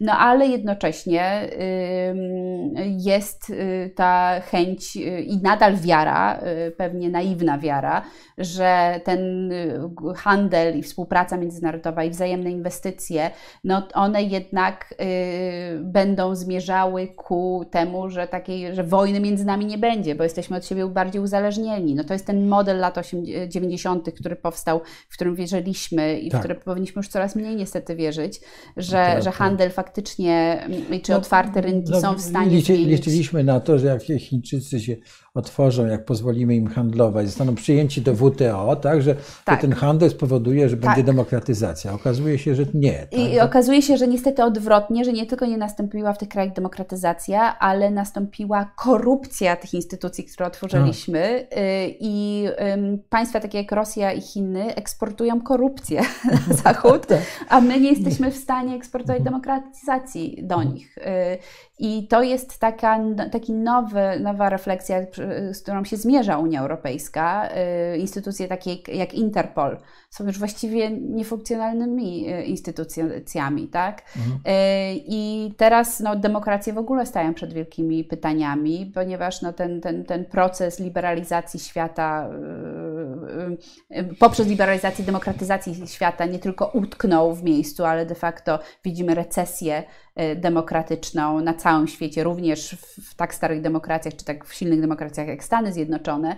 Mm, więc dlatego te, te kwestie demokracji w ogóle i stanu naszych demokracji e, no, są najistotniejszymi dzisiaj. Na ile jesteśmy w stanie być odporni nie tak. przeciwko armii chińskiej czy rosyjskiej, ale przeciwko korupcji e, rosyjskiej tak. czy chińskiej, przeciwko przeciwko dezinformacji, tak? przeciwko mhm. dzieleniu naszych społeczeństw poprzez polaryzację ich y, tą dezinformacją i tak No to jest dzisiaj naprawdę jednym z kluczowych obszarów bezpieczeństwa, o którym między innymi Unia Europejska mówi, ale nie tylko, bo również NATO. Mhm. To bardzo ważne słowa. Natomiast chciałbym Panią jeszcze tak zapytać o to, jak, jak my, no, każda instytucja prawda, ma swój wzlot, zwłaszcza pomysł na, międzynarodowy. Tak? Mm. Pokój westfalski prawda, miał mm. swoje zwloty i upadki, kongres wiedeński też. No to jak to będzie, co spowoduje, tak, na razie rozumiem, Unia się rozwija, tak? Mm. niezależnie od tego, co będzie, determinacja przynajmniej tych e, krajów, e, które są takim twardym członem Unii jest taka, że chcemy dalej rozwijać ten projekt. Tak mi się wydaje, mimo różnych trudności. Było wolniej, szybciej, ale zawsze. Tak? A, mhm. ale ja... co by mogło spowodować w takim razie, jakie jest największe niebezpieczeństwo, że Unia nam się zacznie rozpadać? Ty, mhm. Czyli w ogóle takie istnieje. Ja zawsze mówię moim studentom, mhm. Unia będzie tym, czym będziemy chcieli, żeby była. Y, I naprawdę rozwój Unii Europejskiej nie jest w jakiś czyichś rękach, tylko jest w rękach obywateli europejskich. Y, ich oczekiwań wobec y, instytucji, ich oczekiwań wobec własnych rządów, ich oczekiwań, że Europa będzie zjednoczonym kontynentem, albo ich oczekiwań, że będziemy podzieleni murami i każdy będzie w swoim domku siedział. Y, I ja bym absolutnie nie umniejszała roli dzisiaj Europejczyków w tych, w tych procesach. I to naprawdę widzimy. Wiele procesów y, i tych większych pomysłów na szerszą integrację pochodzi z, z ośrodków pozarządowych y, i one są potem wdrażane, realizowane całościowo. Więc y, Unia Europejska oczywiście była kształtowana przez lata przez kryzysy i każdy kryzys nie sprawiał, że ona się dalej dezintegrowała, tylko że umacniała i szła dalej w tych procesach integracji. Każdy kryzys de facto poszerzał obszar kompetencji Unii Europejskiej i mogę Pana zapewnić, to samo będzie po covid -zie. Już dzisiaj, chociaż kompetencje w obszarze y, zdrowia, Unia nie miała nigdy żadnych kompetencji, ma tylko kompetencje wspierające wobec I nagle je wynalazła. I nagle y, wspólnie kupujemy szczepionki, tak. ale nie dlatego, że Komisja Europejska powiedziała kupmy razem szczepionki, tylko że państwa członkowskie powiedziały, gdzie są szczepionki. Dlaczego komisja nic tak. z tym nie robi? Nie, nie no więc komisja że, usiadła i że, zrobiła. Nie, no. Tak samo, gdzie są chipy, tak? Rozumiem, tak? No to, Absolutnie. No to no róbmy chipy, tak? Żeby, no dokładnie, tak. więc, więc, więc to, są, to, są, to są wszystko tak naprawdę takie procesy, które są popychane z państw członkowskich mhm. i o, przez nasze oczekiwania. Więc jeżeli my będziemy oczekiwać, że Unia będzie robiła więcej, to Unia będzie robiła więcej. W momencie, w którym uznamy, że nie chcemy, żeby nic robiła, to Unia przestanie, ponieważ jest ona siłą tylko i wyłącznie państw członkowskich, e, ich obywateli e, i tego, co z tą Unią zrobimy. E, ale ja też zawsze na koniec, bo już czas nam się kończy, e, Pokazuję moim studentom mapę, e, mapę Bliskiego Wschodu no, i północnej pokaż, Afryki. Nie wiem, czy mamy taką mapę, ale każdy z Państwa na pewno gdzieś tam ma mapę Bliskiego tak. Wschodu i Afryki i widzi na tej mapie różne kraje: Maroko, Tunezję, Algerię, Syrię, Libię.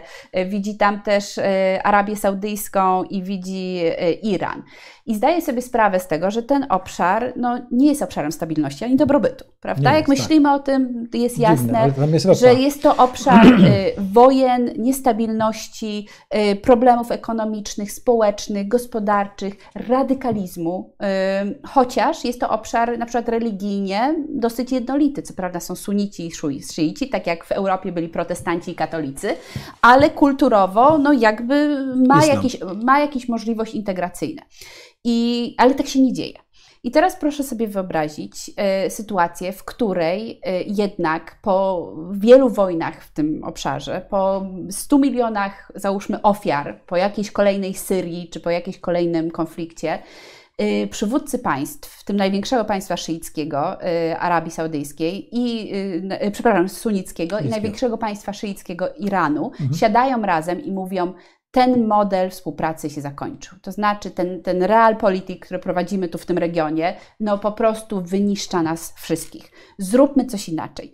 Zróbmy politycznie tak, że na przykład otworzymy się wzajemnie dla handlu, stworzymy strefę wolnego handlu, potem utworzymy Unię celną, gdzie będziemy my mieli zewnętrzną granicę i będziemy handlowali światem zewnętrznym, potem stworzymy wspólny rynek, gdzie od Teheranu aż po Damaszek każdy obywatel naszych krajów będzie mógł sobie podróżować podróżować swobodnie, mieszkać gdzie chce, będziemy nawet sobie byli w stanie emerytury nawzajem wypłacać, wolność, a potem wprowadzimy wspólną walutę i może nawet wspólną politykę zagraniczną. Realne? Absolutnie Wszystko, nie. Absolutnie nie. Tak by pan pomyślał. Tak. Czy to było realne w 1945? Absolutnie nie. Absolutnie nie. Tak. Absolutnie nie. I dlatego ja mówię, y, naprawdę Unia jest kształtowana naszą wyobraźnią. To znaczy, nie musi to być od razu i wszystko i naraz. I taka jest historia Unii, że to była jednak integracja etapowa. Z historii wiemy, że każdy, każda integracja prowadzić może do, do dezintegracji i to nie są procesy nieodwracalne, y, absolutnie, ale y, pokazuje historia Unii Europejskiej y, naprawdę, co można zrobić. Jak wyglądałaby dzisiaj no, Europa, tak. gdyby kontynuowała politykę, którą prowadzą państwa, tak, tak, państwa na Bliskim Wschodzie, albo prowadzą państwa w innych regionach tak. świata, które nie doprowadziły ich do większego dobrobytu, które nie doprowadziły ich do pokoju y, permanentnego między państwami członkowskimi. Więc ten wybór ideowy, tak, i potem praktyczne narzędzia stosowania, one naprawdę sprawiły, że jesteśmy, no, czy nam się podoba, podoba, czy nie, najbogatszą i najbezpieczniejszą częścią świata. Tak, jeszcze ciągle. Jeszcze ciągle, da, jeszcze tak. ciągle, tak? Jak Długo jak ale, będziemy Ale jak Pani o, tym walczyć. mówiła, to sobie uświadomiłem, że przecież próby takie, no można powiedzieć, że na przykład Niemcom e, narzucono, prawda, Deza, tak. denazyfikację i, i, to były, ale takie próby narzucenia demokracji, prawda, na Bliskim Wschodzie się zupełnie nie powiodły, to, no, to mhm. wiemy o tym doskonale, także tak, nie tak, wszędzie to, tak dobrze. Także jesteśmy, oczywiście, mieliśmy pil, bardzo dużo. Czyli co, apel jest taki, pilnujmy tego projektu, bo. To jest nasz projekt. To, jest to nie jest czyjś projekt. Tak, to jest nasz projekt on, i my go kształtujemy. I tu na końcu może bym wróciła do Właśnie, tego pytania, proszę, bo... E, bo... były dwa pytania dotyczące wyjścia Polski z Unii Europejskiej i tak. czy my się tego obawiamy, czy to są realne perspektywy. Więc odpowiem na drugie pytanie. Realnych perspektyw wykluczenia Polski z Unii Europejskiej nie ma. Nie ma, nie ma, nie ma, nie ma ani podstaw, podstaw e, prawnych, prawnych, ani możliwości, ani apetytu, ani chęci, ani nikt się pod tym nie podpisze i nikt tego nie zrobi. Natomiast czy jest możliwość realna wykluczenia się Polski z procesów integracji europejskiej samemu? Oczywiście, że tak. Jest. Oczywiście, że tak. W momencie, w którym kwestionujemy ten fundament, o którym Prawne, mówiłam, tak. te, te, te, ściany, które stoją i mówimy, my generalnie nie będziemy stosować prawa, tak? Wszyscy inni powinni stosować no prawo wobec nas. Uderzamy czyli, w podstawy. Tak, ale to też jest, no, jeżeli Polska idzie do Europejskiego Trybunału Sprawiedliwości ze swoją sprawą, jeżeli idzie i, i, i, i, i, i, i walczy o swoje sprawy, sprawy, no to oczekuję, że inne państwa członkowskie będą werdykt y, y, CUE szanowały, zwłaszcza mhm. kiedy jest na naszą korzyść, a takich werdyktów jest bardzo dużo, ale kiedy jest na niekorzyść Polski, to Polska mhm. tego nie szanuje. No, nie muszę naszym słuchaczom mówić, jakby wyglądała Polska, gdyby tak wybiórczo część obywateli musiało respektować prawo, a tak, część nie musiało. No, do tak. czego to prowadzi? Tak. Więc, więc y, Unia Europejska, tak jak państwo, no, nie może sobie pozwolić na to, żeby wybiórczo ktoś, jedno państwo mogło stosować prawo, drugie nie mogło. I to oczywiście izoluje Polskę, to sprawia, że jesteśmy w permanentnym konflikcie. Dzisiaj jest plan odbudowy krajowy zablokowany nadal, chociaż już powinien być był zaakceptowany w tym tygodniu najbliższym. E, to oznacza, że nie dostaniemy, e, nie dostaniemy pierwszej transzy, e, nie dostaniemy zaliczki z funduszu odbudowy, więc to jest coś, co dotyka naszych przedsiębiorców, konkurencyjności. No ale wie Pani, że się mówi o tym, że pożyczkę z Chin weźmiemy no ja rozumiem tylko na jakich zasadach bym chciała się dowiedzieć. To jest pierwsza rzecz i chciałabym również przypomnieć, że w planie odbudowy znaczna część środków to są środki bezwrotne, czyli my nie będziemy musieli ich spłacać. No chciałabym zobaczyć y, pożyczkę z Chin, gdzie 60% środków będzie bezwrotnych. Mhm. Bardzo chętnie. Tylko jaka cena będzie? Co Chiny będą czy, chciały w zamian? Czy możemy jeszcze 5 minut? Tak, oczywiście. Dobrze. E, Jeżeli pani, słuchacze z nami wytrzymają, tak, bo ja nie wiem. Wytrzymają, czy... a jak nie, to będzie jest nagranie, to będzie wisiało, ale pani, ja bym chciał panią zapytać taką rzecz spoza obszaru Unii Europejskiej i zadać pani, proszę dlaczego powiedzieć, że pani nie odpowie na to pytanie, dobrze. albo dobrze, ale jakby pani zaproponowano dzisiaj, tak coś by się wydarzyło i powiedziano tak, e, przyszli do pani przyjaciele i powiedzieli, Katarzyna, musisz zostać ministrem spraw zagranicznych. I jutro masz wygłosić orędzie. To co by pani powiedziała w tym orędziu? jeżeli miałabym, rozumiem, że wówczas miałabym pełen wpływ na politykę no, zagraniczną rozumiem, że tego kraju, że to nie inaczej, tylko byłoby orędzie. Pani by się nie zgodziła. Tak, że byłoby to nie tylko orędzie, ale tak. też realne, realne, tak. realne... Znaczy nigdy nie ma tak, że w 100% e, mamy możliwości, ale rozumiem... Czyli pan pyta, co trzeba dzisiaj zrobić, e, jeśli chodzi o polską politykę zagraniczną? Po pierwsze, trzeba zakończyć konflikt z Unią Europejską. Jest to konflikt kompletnie niezrozumiały dla, dla, dla strony unijnej, ale też bezproduktywny. On opiera się o wewnętrzne polskie spory i myślę, że my doskonale to tak. zdajemy sobie sprawę, że również partia rządząca nie jest zgodna co do tego sporu, stała się zakładnikiem jednej małej części partyjnej, radykalnej części y, PiSu. A więc to jest konflikt, który szkodzi Polsce. Y, I dopiero wówczas, ponieważ wraz z zakończeniem tego konfliktu, my stajemy się poważnym partnerem współkształtującym politykę y, Unii Europejskiej.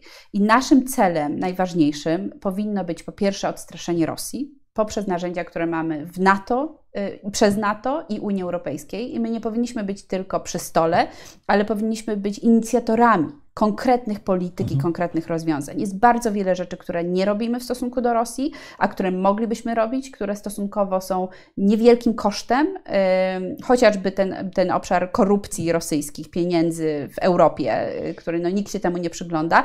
Dla Polski to jest mały problem, ponieważ my tych pieniędzy tutaj rosyjskich mało widzimy, przynajmniej są kompletnie niewidoczne, ale to jest bardzo duży problem dla krajów natowskich, takich jak Wielka Brytania, czy, czy, czy Cypr, chociażby, czy Węgry, czy Czechy, z tym trzeba się uporać, no ale może, musimy to zrobić razem i musimy być bardzo, y, bardzo y, również no, wiarygodnym sojusznikiem w Unii Europejskiej. Jeśli chodzi o NATO, no to niestety, ale musimy kontynuować się zbroić. Nie ma złudzeń co do tego, że bez y, silnej armii, ale nie armii pod względem silnej ilościowo, Jasne, tak. tylko przygotowanej na zupełnie nowe pole bitwy, pole hybrydowe, pole, które się odbywa równolegle w internecie, w, w, w sferze i w infosferze e, i jeszcze na wielu innych miejscach, które nawet sobie jeszcze dzisiaj nie wyobrażamy. I musimy przekonywać Europę, a znów musimy mieć głos tej Europie, że e, konieczna jest kontynuacja silnego sojuszu z Amerykanami.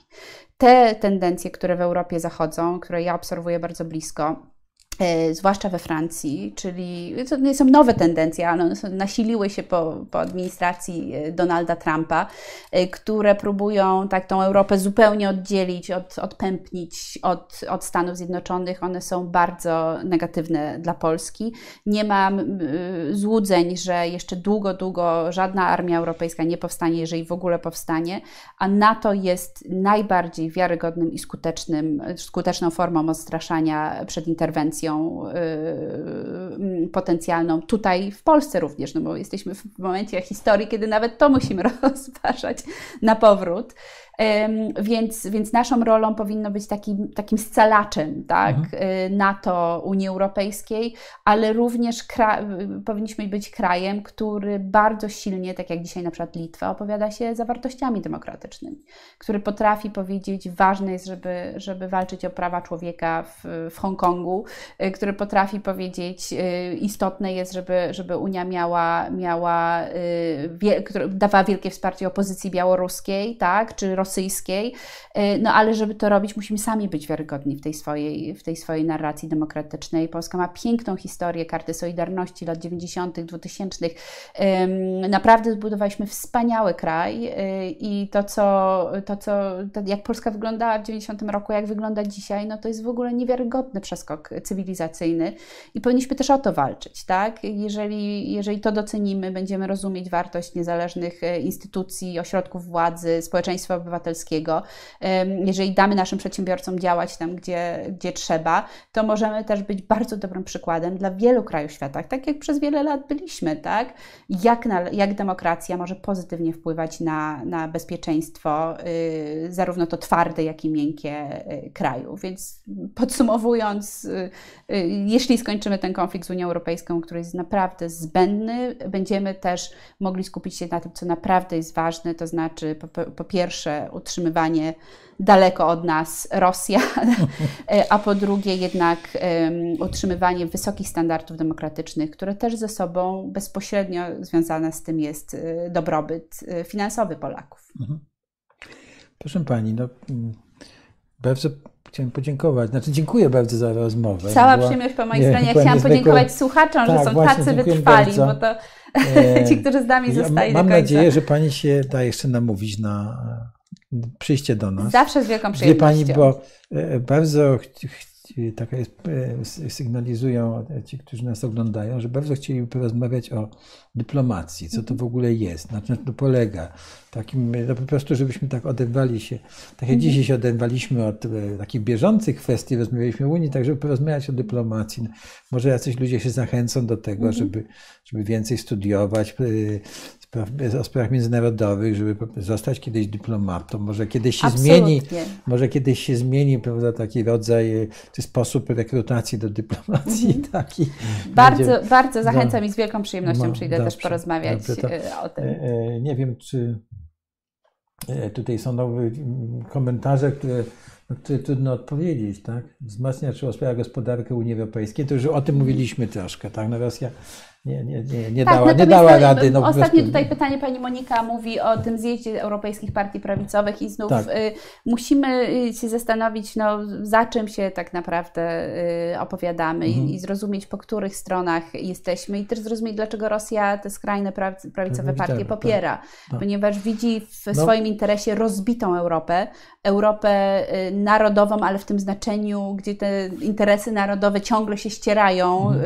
Y, ciężko o kompromis i są nieustające konflikty, które widzieliśmy przez historię y, europejską, tak, tak, tak. często się one ujawniały. Tak. I Rosja by chciała wrócić do tego, bo wtedy tak. można znaczy, stosować znaczy dzieli rząd. Tak, do tak jeżeli, Francja, jeżeli Francja jest skłócona z Wielką Brytanią, a nawet Zobaczmy, jak bardzo się pogorszyły relacje Francji i Wielkiej Brytanii tak, po no wyjściu no nie, Wielkiej Brytanii nie, nie z Unii Europejskiej. Wydawało się, tak? że ten de Gaulle umarł, już nie, nie ma kto. A tu nagle I, i wszystko nagle się posypało. Wojna o Dorsze. Y, absolutnie, wszystko się posypało. Tak. Y, również dlatego, że brakuje tego dodatkowego pola gdzie współpracy i tego, tej, tej, tych instytucji ponadnarodowych, no tego, które, i tego, i tego które kleju, znajdowały tak. ten kompromis dla tak, tych państw, które tak. jakby zabiera, jakby z no, drogi usuwały ja, wiele z tych, tych potencjalnie konfliktowych e, rzeczy. Ja mam e, taką nadzieję, że to troszkę jakoś się uda z tą Wielką Brytanią załagodzić te, te spory. Szczęśliwie Wielka Brytania jest nadal członkiem NATO, NATO no tak. jest bardzo starą demokracją tak. i myślę w tym, w tym tak, paradygmacie że, zostanie. Że to, że to jest troszkę w tej chwili taki E, ta e, wojna w cudzysłowie jest takim troszkę odwetem, że wyszliście, to teraz macie. Tak jak z tymi kanapkami, które bryt, brytyjskim kierowcom za, za, zaczęto zabierać, bo, bo, bo były, zabierały szynkę, która nagle. Dokładnie. Tu mówiliśmy jeszcze o tym e, Unii Europejskiej, o tym handlu i o tej podstawie prawnej to jak spojrzymy na każdy produkt unijny, tak, to on musi mieć taki znaczek, takie mhm. C i E, prawda? I to jest mhm. to, prawda, że to jest ten certyfikat. Tak. To pamiętaj, spójrzmy sobie na nie, na coś wyprodukowanego przez, mhm przez y, jakąś firmę francuską, czy, czy ma ten znaczek. To on, on, ja zawsze na to patrzę i tak myślę sobie. No i jest to, jest to tak, jakiś, To jest gwarancja tego, tak, jest to, gwarancja jakości tak. i jeżeli już za cokolwiek, jak już nic nam nie przyjdzie do głowy, jeśli chodzi o, o to, za co powinniśmy być wdzięczni, że jesteśmy częścią Unii, to chociażby to, że faktycznie Unia Europejska ma najwyższej jakości żywność na tak, świecie. Tak? tak? Jest to mhm. pilnowane, tak. I stąd na przykład są wielkie konflikty ze Stanami Zjednoczonymi, no które no tak, chciałyby wejść na ten no tak, rynek tak, ze wszystkimi produktami, no tak, które mają. Amerykańskie kurczaki mają za tak, dużo antybiotyków. Na przykład, tak, tak, ale też GMO, kwestie związane z GMO, GMO z innymi rzeczami. Y, my jednak jako Europejczycy utrzymujemy bardzo wysokie standardy i oczywiście te standardy promujemy. I te kraje, które chcą hmm. w przyszłości y, być częścią Unii Europejskiej, nawet Ukraina, dzisiaj również te standardy mm, wdrażają i to jest chyba tak zwana siła, to znaczy to jest siła normatywna, czyli wdrażania norm hmm. nowych, y, która też jest formą siły, może nie takiej hmm. twardej, ale, ale ważnej, miękkiej siły. Trudno jest podnieść. Mhm. No oczywiście potem, jak już ludzie się do nich przyzwyczają, no to to już. E, Więc mówię, ja zakończę tylko mówiąc, e, naprawdę wszystko jest w naszych rękach. Nic nie ma, no właśnie, nie ma to... teraz, ja nie wierzę w, w, determinizm polityczny, to znaczy, że, że, że, jest jakaś, że jest jakaś już zapisana droga w gwiazdach, e, na którą nie mamy wpływu i, i jest to zazwyczaj negatywna, negatywny scenariusz. Unia Europejska będzie tym, czym ją stworzyła tworzymy i czym tak. będziemy od niej oczekiwać, żeby była, a Polska będzie tak długo w Unii Europejskiej i będzie na tyle silnym członkiem Unii Europejskiej, na jakim sami będziemy mhm. Y, o to dbać i, i jeżeli będziemy oczywiście tego chcieć. Czyli interesujmy się Patrz, patrzmy, kogo wybieramy, tak? I, i Również. Wpływajmy pa, na politykę. Którzy politycy nie dajmy sobie wmawiać różnych rzeczy. Tak, Dokładnie. Tak. Bardzo Pani dziękuję i mam nadzieję na ponowne spotkanie. Dziękuję serdecznie. Do widzenia Państwu. Do widzenia, dziękuję.